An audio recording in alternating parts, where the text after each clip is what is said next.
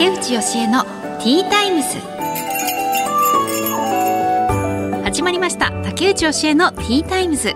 毎回大手企業からベンチャー企業まで経営者の方企業を代表する方をゲストにお招きして仕事へのこだわり時代を生き抜くヒントなどお話を伺います。パーソナリティは私竹内義恵が務めさせていただきます。えー、今日は1月20日。実は私の誕生日です。イエーイ。えっと36歳になるのかな？いやーね誕生日ね。嬉しいのかな？嬉しくうんどっちでもいいんですけどもはや。誕生日が来たのでなんかでも本当にドタバタしちゃってて誕生日のお祝いとかもそんなに多分今まだ誕生日ではないので、はい、この収録なんでねあれなんですけど多分そんなにしてもらわないんですけど 一応夫にはあの腕時計が欲しいっていうことだけは伝えていて でこういうのが欲しいみたいなのも言ってるんですけどえ？そんなのちょっとそんなのあの奥さんに送る人いないよみたいな高いよって言われてて 若干そこで揉めたっていうのもありどうなるかな？その時まで買ってもらってるかな？ちょっとね分かんないですね。もし買ってもらわなかったらもう自分で買います。であの息子の誕生日も私の誕生日に近いので、まあ、多分それがメインになるかな。息子の誕生日メインになるかなと思っていますけれども。まあでも今日は私の誕生日なので。はいありがとうございます。さあそんな誕生日の日のゲストなんですが株式会社ピュアラボーテ代表取締役白崎純子さんです。エステサロンの経営やスクールの講師など女性の美や健康に関するお仕事をされている方なんですね。このお仕事をされている方は初めてですね。どんなお話が聞けるのか楽しみです。最後までよろしくお願いします。竹内義恵のティータイムス。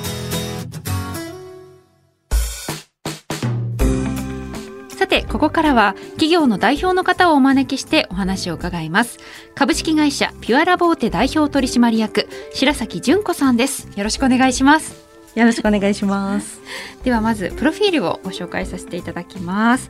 白崎純子さんは福井県の生まれ美容学校を卒業した後美容室に入社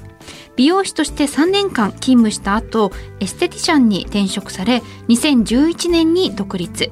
現在はエステサロンの経営やエステスクールの講師など多方面で活躍されています。はいよろしくお願いします。いやすごいやっぱり美容家の方でいらっしゃるからあのなんていうねふわふわした白いワンピース、はい、ふわふわした白いワンピース、はいベルトもピンクのベルト、はい、そうですね。ね、はい、あってあのピンクのマスク。そうです。ありがとうございます。はい。はいぱりそういうのは気を使ってらっしゃるんですね。そうですね。見た目も結構あの、はい、ご自身も出てらっしゃいますもんね、はい、そのあの動画とか。そうですね。はい。SNS とかでも。SNS もはいやっております。大事ですよね。この業界はきっと。そうですね。やっぱりやってる人が輝いてないとなんかちょっと違うかなっていうのはあるのではい、うん。いやでもあのもともと美容学校、はい、まあ、美容室からエステティシ,、ャンに転職されて、今本当に大きいですよね。このあのサロンとスクールと卸までやっていらっしゃって、手広く活躍されていますけれども。まあ、どうやったらここまで大きくできるのかなみたいな話も私は個人的に興味あるんですけど。あの、まあ、ちょっと遡ってみて、はい、なぜこう美容室から、はい、あのエステティシャンに転職されたんですか？そうですね。ずっともう子供の時から美容師になりたいなって思っていて、まあ、自分の髪質がもうすごい良くなかったので、はい、なんかそういうコンプレックス解消っていう職業に就いたんですがでもやっぱりまあ甘い世界でもなく、美容師さんもやっぱりなかなか大変でそうですよね、はい、きっと修行の時間が長いかかったですね。うん。でも一番結構厳しい美容院にあえて自分はても就職したんですよ、はい、でもやっぱちょっとついていけないところがあり、まあ、その時にちょうどこう半面麻痺っていう顔の半分がこう動かなくなってしまう病気になってしまって。それを機にまあちょっとこう休職してみたり、まあ鍼灸行ったりとか結構エステ行っていく中でちょっとエステっていい仕事だなっていうふうにそれがちょっときっかけで転職したっていうのがありますね。あ、はい、そうなんですね。じゃあまあそのエステティシャンとして事業を大きくしていこうみたいな気持ちは最初は、はい、あ全くなかったですね。はい。それは最初はじゃあどこかのエステに就職されて、はい、あでそこから何年間そこで何年間そうですね。その後7年間エステ業界にいたんですけども、はい、でやっと30歳の時に起業しましたね。あ30歳の時、はい、えどうして起業されたんですか？そうですねやっぱりうんなんかやっていく中でもっとこうしたいああしたいっていう願望がやっとこう自分の中で芽生えてきたというか出てきて特にあの東洋医学の観点をちょっと入れたようなエステサロンっていうのがあのちょっとやってみたいなっていうところが高まったっていうのがありますね。はい、それはそのもともとご自身が働いてたところではそういうのはなかったなかったんですよね。はい。どうしてその、えー、引用語行を取り入れたいって思ったんですか、はいこれこそやっぱり私反面麻痺になったことがすごく大きなきっかけなんですけどやっぱりこう心と体ってつながってるんだっていうところだったりとかやっぱりその麻痺に至るまでに予兆って必ずあって、はい、きっと臓器があのどこか不調な時にこう悲鳴を上げるようなところがあるのでその予兆にもっと気づけたら、まあ、こういった仕事を諦めたりとかすることもなかっただろうし、まあ、当時やっぱり精神的にもまあ、恋愛も何もうまくいかずにやっぱ顔がやっぱり麻痺してるっていうのは自分の中ではやっぱりちょっと大きいことだったのででもやっぱそういうのをちょっとこう元から予防できるものっていうのをなんかエステに取り込んでこれたら楽しいんじゃないかなっていうのがありましたね。もうどういう引用語行ってどういうものなんですか、はい。はい、そうですよね。なんか一見占いと間違えられることがすごく多いんですけれども、うん、あの東洋医学の中の中医学でもう中国で3000年前に作られたものなんですが、うん、引用五行で五っていうことなので、はい、五像に分けるんですね。うん。で五層に分けた中でそれぞれの性格とか体質とか竹内さんが何タイプかなっていうのが結構分かったりとかして、えどんなタイプがあるんですかちなみに、えーと、不安になりやすい腎臓が傷つきやすいタイプさんだったりとか、うん、ちょっとイライラしやすい肝臓のタイプさんだったりとか、うん、ちょっと頑固者の肺とか、はい、そういうところが不調だったりとか。あその、はい、それぞれその人によって、はい。例えば肝臓が不調な人とかあるんですね、えー、あるんですよ。そうすると性格もやっぱりそれに対応してこう共鳴しているので、うんうん、イライラしやすくなるのはやっぱその臓器が疲れてるからっていうふうにちょっと東洋医学の中では見ていくっていうちょっと面白い学問なんですよ。はい、それはあのその顔面麻痺になってしまった時に、治ったきまあ、よくなったそうですね、はい、なっていったきっかけの一つとしてあったそうですね。やっぱりそういった麻痺ってまあもちろん西洋医学だとお薬の投与とか、うん、あのそういったことももちろんやったんですけどやっぱ限界があってそれでは完全に治らなくって、うん、その後東洋医学で見ていくとやっぱそういう麻痺とかって結構こう肝臓由来で筋肉の麻痺とか緊張って起きやすいんだなっていうことが分かって。うんだったらそこを食べ物でケアしたりとか、はいはい、まあ、エステとかそういうツボとかそういうなんか自然療法でやれることがあるんだなっていうのを知ってた感じですね。あじゃあもともとそのあの知識はあって、はい、ご自身もそれによって救われた部分があって、はい、じゃあもう満を持して7年間修行された後にそ、はい、なんか私最近よくその引用語行って耳にするんですけど、はい、当時はそういうエステって少なかったりしたんですか？全くなかったですね。あそうなんです、ね、はい。もう鍼灸院とか漢方とかでやるようなものが引用五行だったので、うん、はい、じゃあもう本当にいいところに目をつけたっていうのもなんですけど。そうですね。自然と、はい、あでも逆に言うとそこまで知られていないから、はい、広めるのってちょっと難しかったりするんですかね。そうなんです。本当にそこなんです。はい。えー、どうやってそれを広めていったそれこそもう今風なんですけど竹内さんもやってらっしゃると思うんですけどインスタグラムとかでコツコツこの引用語行の面白さをずっと伝えていって。うんうんそこにやっぱ興味持っていただける方で当時インスタグラムってありましたか？もう結構昔なので、うん、当時はまだブログとかですね。2011年独立されてるか。ら、はい、2011年だとまだインスタグラムはそこまでですよね、ね、まだブログから始まりやっとインスタで今 YouTube とかっていうところの SNS を結構使いこなして広めているっていう感じですね。えじゃあもうコツコツ。最初は登録者とかも、はい、もうゼロからゼロから、はい。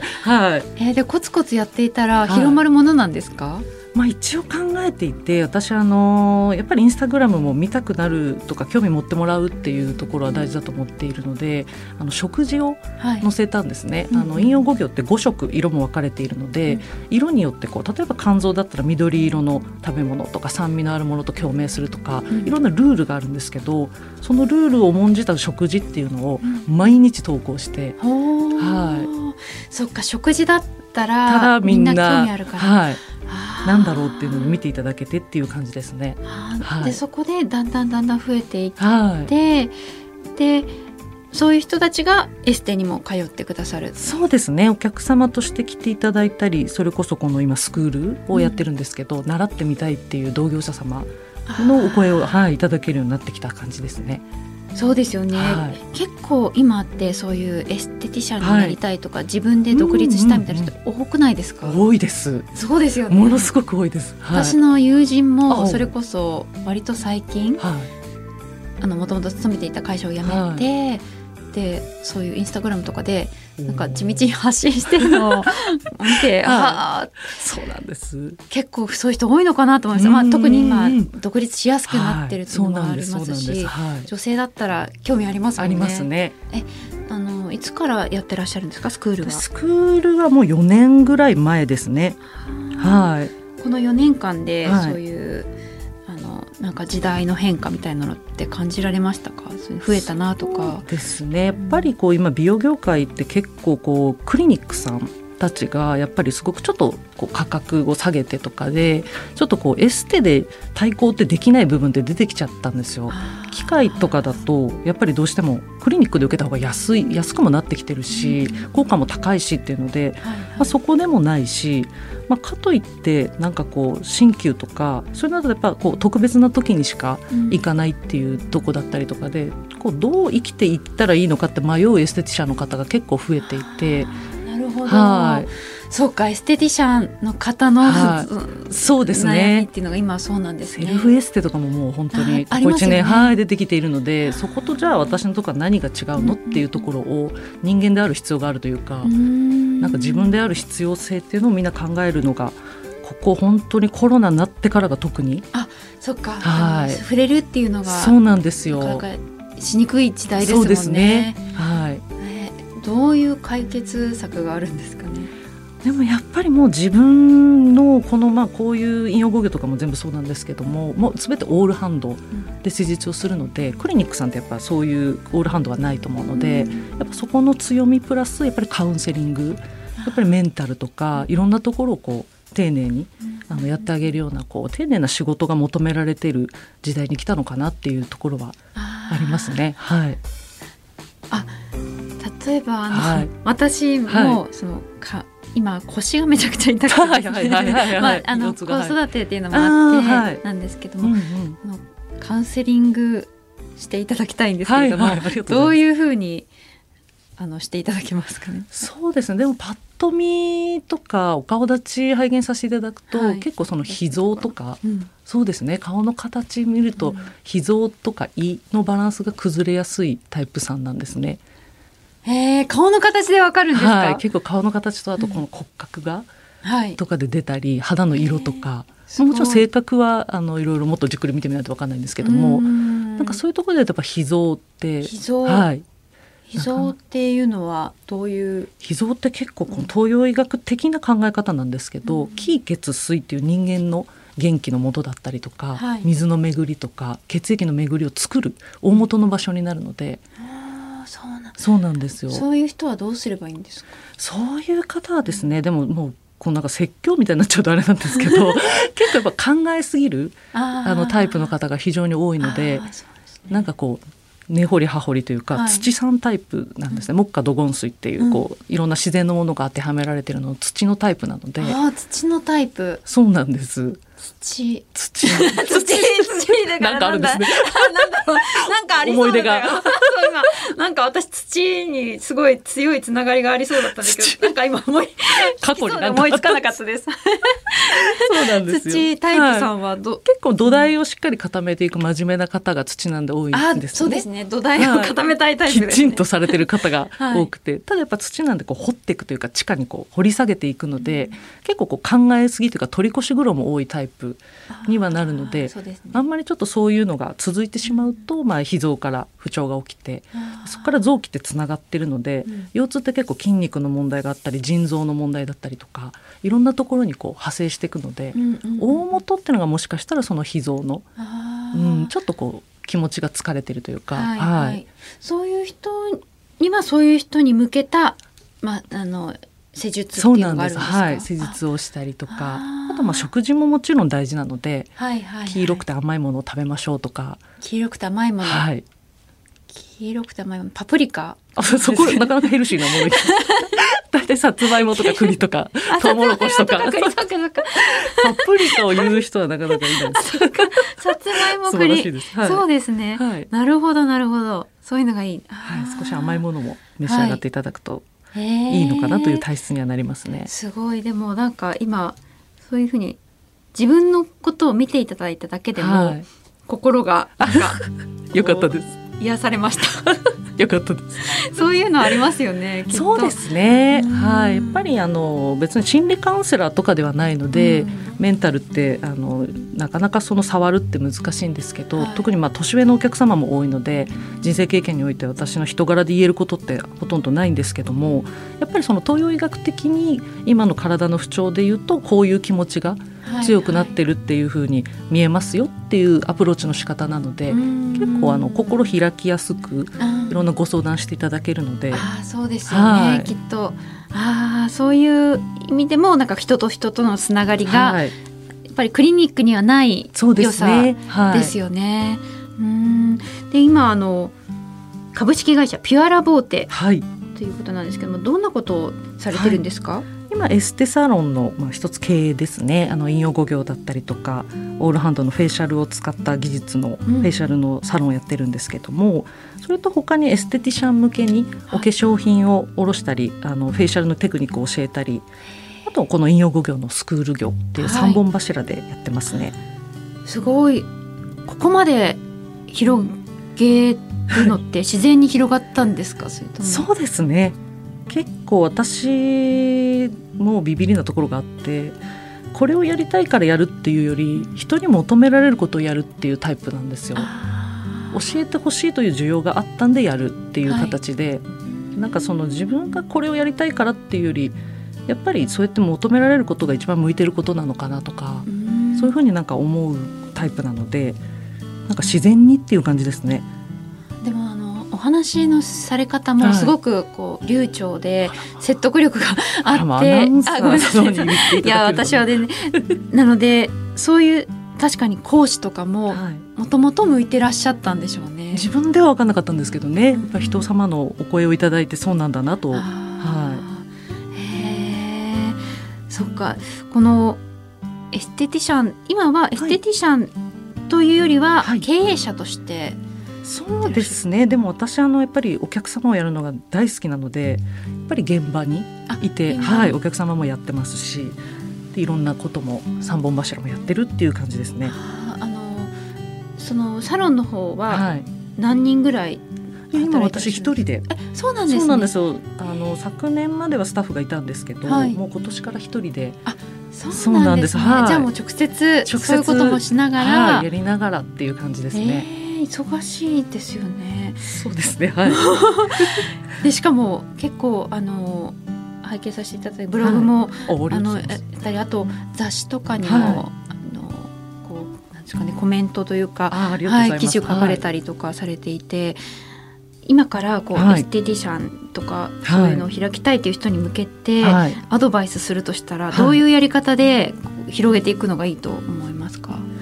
そうですね。やっぱ自分の強みって何なのかっていうとことか、まあ、私が自分まさにそうなんですけど自分の悩みって結構お宝で、はい、やっぱりこうお宝。ですね。やっぱり私ももっとニキビがすごかったりとか、はい、やっぱ破面麻痺やったりとかいろんな病気をやってきたので、まあ、それをどう克服してきたかっていうやっぱ体験がやっぱりお客様に一番あの喜ばれたりそのお客様がそれで悩んでる時のお気持ちを一番理解できる立場かなと思うので。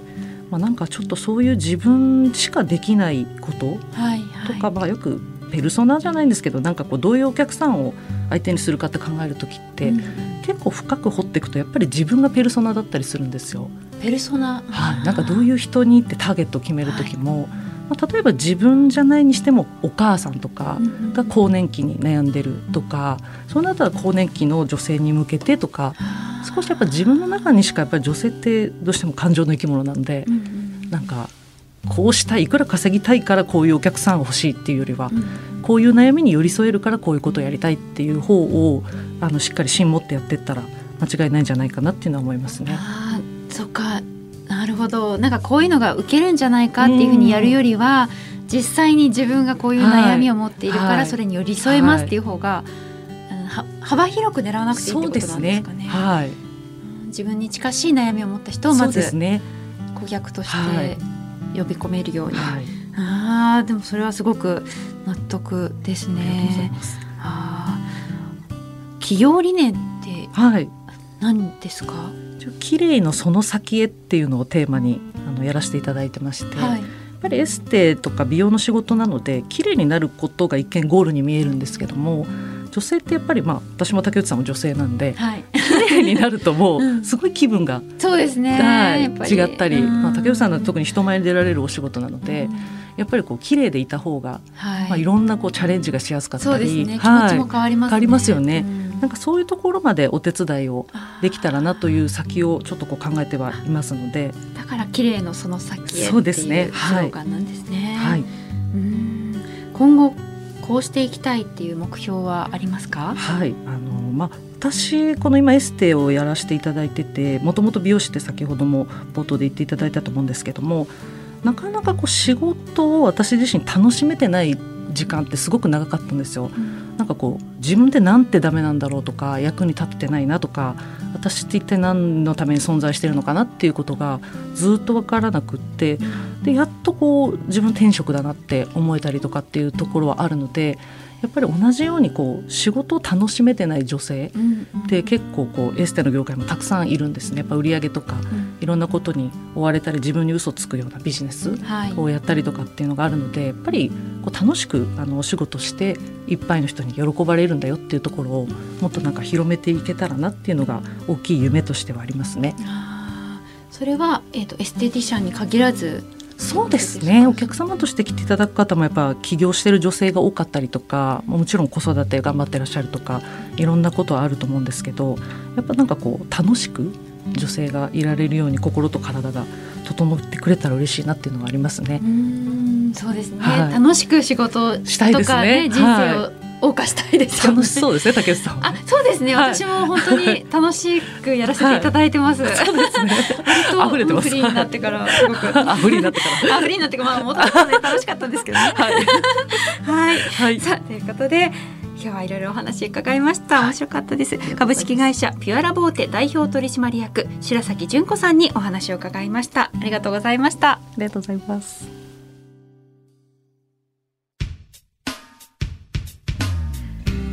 竹内教えのティータイムス。そろそろお別れの時間となりました。株式会社ピュアラボーテ代表取締役白崎純子さんにお話を伺いました。もう自分の悩みは宝だっておっしゃってましたよね。うんすごいいい言葉だなと思いましたし本当にその通りだなって感じました。自分が悩んでることはきっと他にもね悩んでる人がいるのでそれに対する解決策というかそれを癒す方法は自分が一番よく知ってますもんね。まさにそこに目をつけるというのは大事だなって感じました。っていうと私の悩み私のコンプレックスは何だろうってちょっと思ったんですけどまあ、若干これアナウンサーとしてどうなのかなと思うんですけど口下手なところ？この口下手なところを売りにしてラジオも展開していけばいいんじゃないかなって思いました。どんなラジオだよっていう。あそうですね。あのなるべく相手の方に喋ってもらう。私は聞くだけで。そんなねたくさん相手に喋ってもらうラジオを。あの私はやっていきたいなというふうに思いました。これでいいのかな？ねいやでも、すごく楽しい時間でした、うん、ということで竹内教えのティータイムズお時間となりました。お相手は竹内教えでした。また次回お会いしましょう。